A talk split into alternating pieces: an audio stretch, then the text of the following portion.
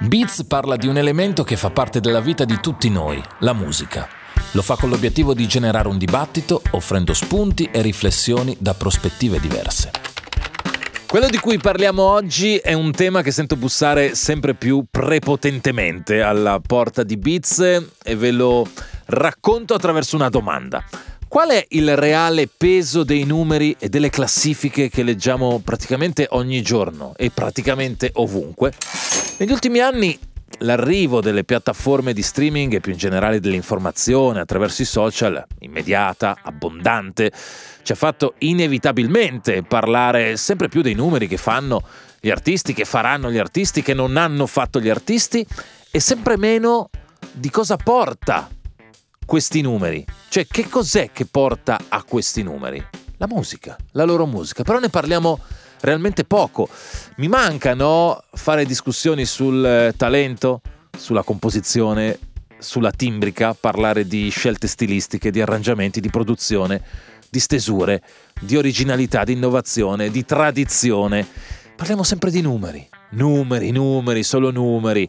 È stato primo tre settimane, era primo un mese fa, non è arrivato nemmeno in top ten. Tutto si traduce a dei numeri e tutto si converte in base al numero. Hai avuto successo perché hai un numero piccolo e quindi sei in alto alle classifiche.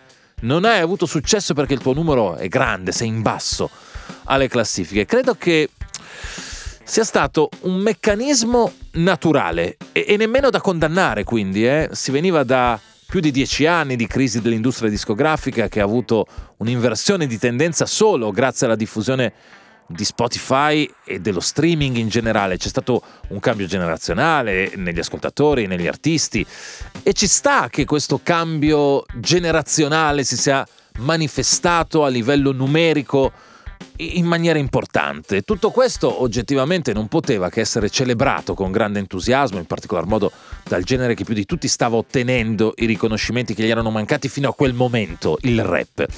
Ora però ho come la sensazione che si senta nell'aria che le fiamme scaturite da questa esplosione di numeri e di entusiasmo inizino a spegnersi mm, o a bruciare un po' meno, almeno questa è la mia sensazione.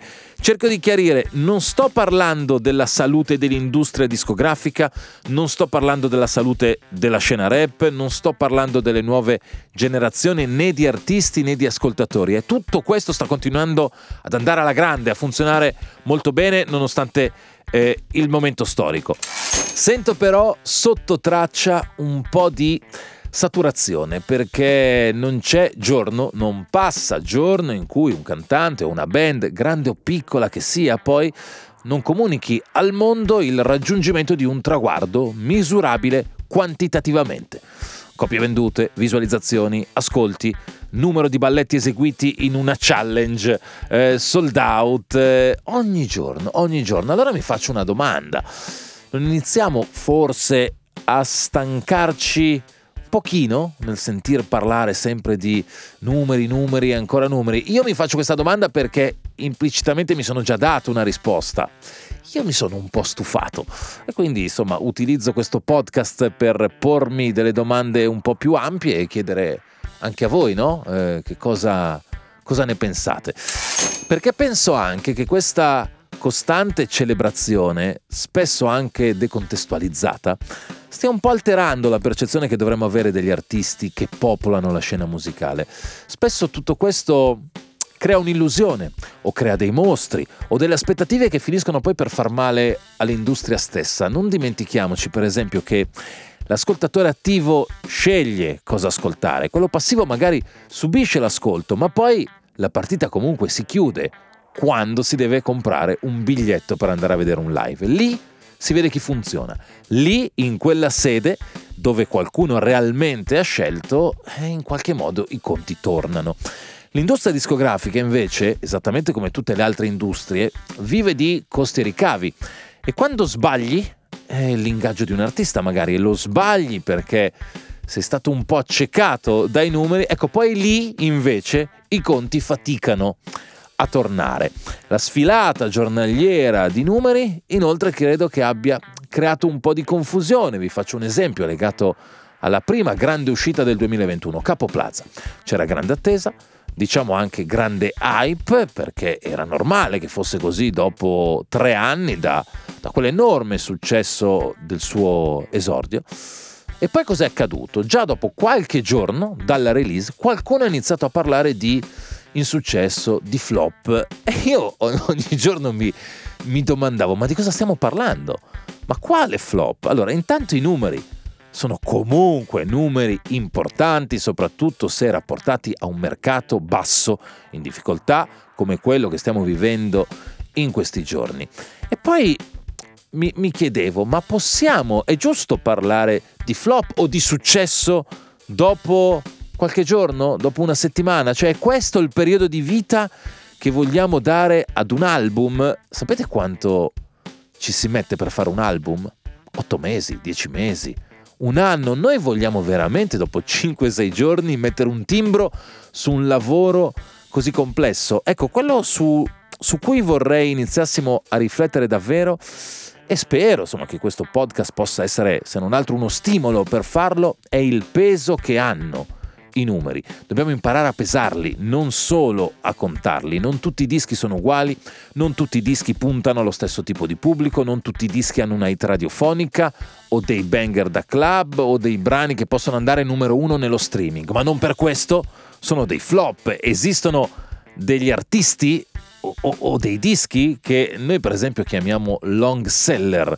Sono prodotti discografici che non scalano le classifiche nell'immediato, non sono dei centometristi, sono dei maratoneti, però sono album o canzoni che magari non entrano nella top 10 ma entrano piano piano nel cuore degli ascoltatori e oltre ad avere una grande rilevanza nel mercato discografico, hanno poi una grande rilevanza nei cuori di chi ascolta musica. Quindi è più importante un brano che in tre giorni spara tutto e poi sparisce o un brano che rimane negli anni. Per questo, insomma, bisogna anche fare molta attenzione all'analisi dei numeri o come direbbero quelli bravi all'analisi dei data e noi dobbiamo imparare non solo a contare ma anche a pesare.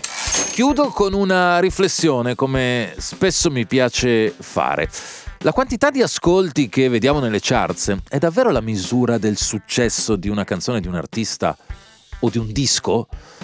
Oppure è la misurazione dell'impatto in un tempo circoscritto? Cioè, le charts riescono veramente a darci la misura della popolarità di una canzone? No, è una domanda che mi, mi faccio perché la quantità di ascolti che noi diamo personalmente a una canzone fa di quella canzone la canzone che amiamo di più? Mi chiedo questo perché io probabilmente ho delle canzoni che amo follemente che non sono poi quelle che ascolto maggiormente su Spotify.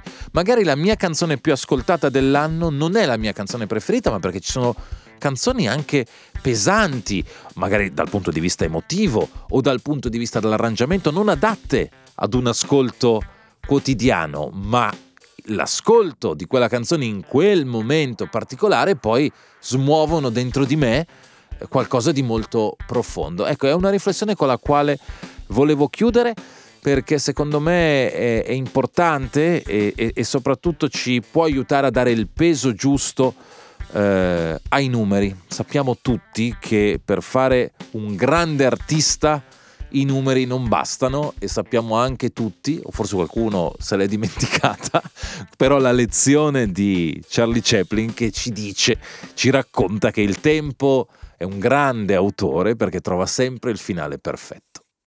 Beats è una produzione Dopcast.